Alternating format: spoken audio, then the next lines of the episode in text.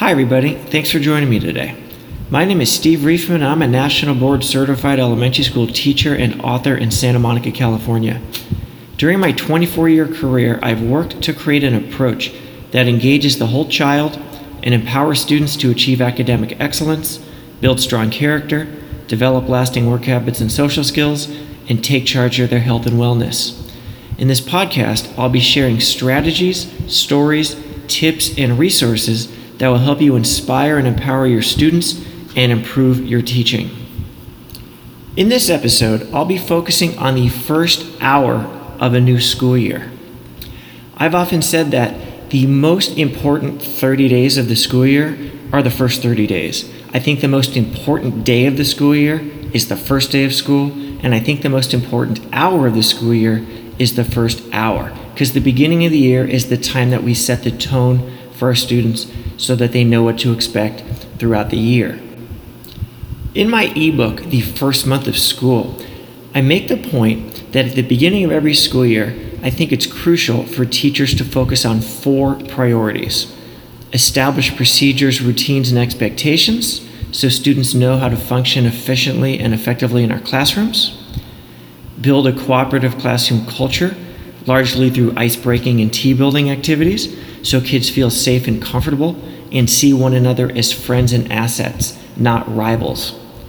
Establish a sense of purpose in our class so students understand why it's so important to come to school every day and work hard, and communicate with students' families about the new year. Two of these priorities guide what I like to do during the first hour of a new school year establish procedures, routines, and expectations, and build a cooperative classroom culture. Establishing a sense of purpose is largely done through the creation of a class mission statement. That's something I discuss in a different podcast, and that's something I start with my students during the first full week of school, generally not on the first day of school. And then the other priority, communicating with students' families, is something I start doing through what I call the first day letter. It's a two or three page letter in which I introduce myself and introduce my priorities and hopes for the coming school year. So that's not something that's actually done during the first hour of school. And after I send that letter home with the parents, I will follow up on those efforts with regular emails and through back to school night. Just before the bell rings at 8:30 at our school in the morning on the first day, the most important thing I need to remember is to have everything ready to go. So if there are any notes or lesson plans that I need, I have them on my chair in the front of the room. Whatever papers or materials the kids are going to need for that first morning, that needs to be um, put where it's going to be used so that the kids don't have to spend any time waiting and we can get right down to business and use our time very well. Now, when the bell rings, all of the kids are going to be outside the door and so are their parents. So even though the first thing that we do in the morning is line up outside the door. That first morning is not the time to teach that routine. And I love getting right to the routine so the kids learn them.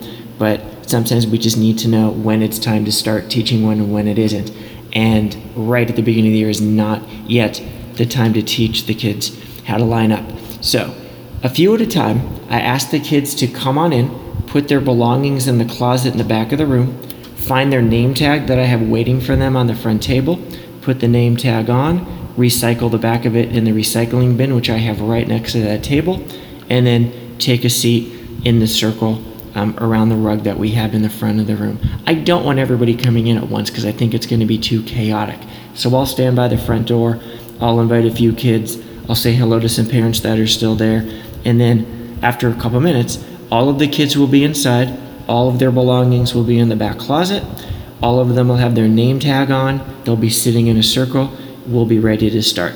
I will say goodbye to the parents. I will shut the door and we will be ready to begin. So, after just a couple minutes, everybody will have a name tag on. We'll be in our circle, ready to start our first activity. Once we're all sitting on the rug, I will introduce myself. I will welcome everybody. I will let them know how excited I am for us to start our school year. And then we will begin our group introductions. One at a time, the kids will take a turn introducing themselves as we go around the circle. And this helps with names that are difficult to pronounce. rather than me sit with my attendance sheet trying to pronounce names that sometimes can be difficult, the kids are saying the names themselves, so I can hear it, I can make a little note, and it makes that a lot easier. Once everybody's had a turn to say their name going around the circle, we then go around the circle a second time to do the morning check in that we will do every morning for the rest of the school year. We use a variation of an activity that I discovered many years ago in the Tribes book, which is a fantastic um, team building, classroom environment setting type of book.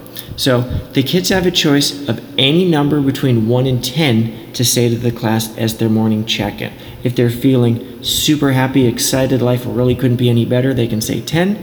If they're at the opposite end of the spectrum, if they're feeling sick or extremely tired or something outside of school may not be going well, they can say one. They can pick any number in between, fractions and decimals included, and they also have the right to pass. So the kids go around the circle saying their numbers. It's a great way to see how everybody's doing as we start our new school day and our new school year. Finally, we will do our lunch count. I will ask everybody to raise their hand tall if they are eating in the cafeteria. This is probably the first routine that I teach. When the kids raise their hand, I need them to raise their hand straight up because sometimes kids bend their elbows, their hand is basically next to their ear, and it can be difficult to tell whether somebody is or is not raising their hand. So, right from the get go, I want them raising their hand super tall anytime that they are doing that. Once we're done with our lunch count, I know I'm going to need the kids to switch from their spot in the circle to a spot in our rows. In my room, we have one of those rugs that's divided into rows of different colors, and then within every row, there are lines so that there are 30 spots, so it's very easy for the kids to know whether they are inside of a square or not. So I let them know that I'm going to ask them in a minute to move into rows. When I say go, is what I will say, so they know to wait for that go signal. And I say, when I say go, I'm going to ask you to find a carpet square where you can have a great view of the board. Um, if there's somebody that you think you might talk with or not be able to focus around, you know, maybe we want to sit somewhere else. And when you do sit into rows, I'm going to ask for your eyes to be on the board so that when they move, they are ready to listen. And I want them to make sure that they're not taking up space in someone else's carpet square. I want them to have a good sense of personal space so that everybody's comfortable and has plenty of room to sit. So then I'll say go. Everybody moves into a square.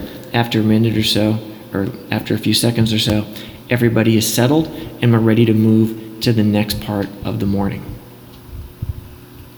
Once the kids are in their carpet squares, there is so much that I want to say to them, but I know that I have to pick my spots.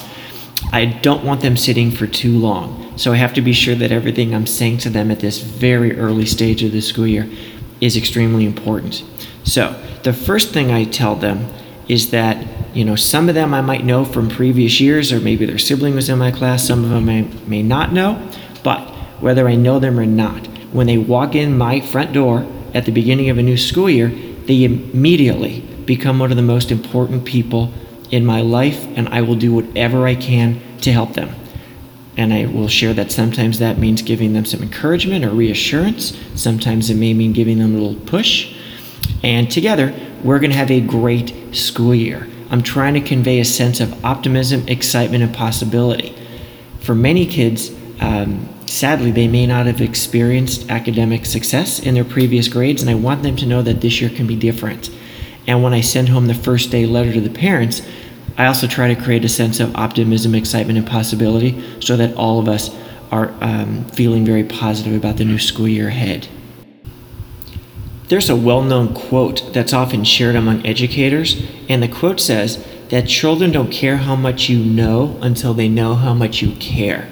So, by telling them how important they are to me, this is the beginning of my effort to let them know how much I care about them, how important they are to me, so that they understand that. The next thing I share with students is also meant to reassure them and make them feel very comfortable.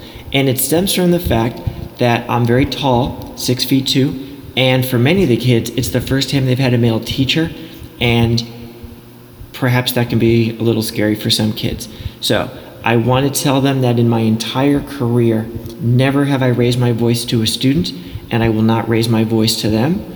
And also, our classroom environment is based on respect. I will treat them with respect. I ask them to treat me with respect, and I ask them to treat one another with respect. So, in just a few seconds, I can hopefully put them at ease and plant a seed of how important respect is as we create our classroom culture over the next days and weeks.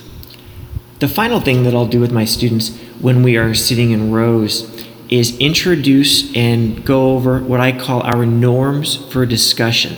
These are our agreements so that anytime we come to the rug for a lesson or for a class discussion, we agree to follow these norms. And I think these are so important that I want to introduce them within the first few minutes of a new school year.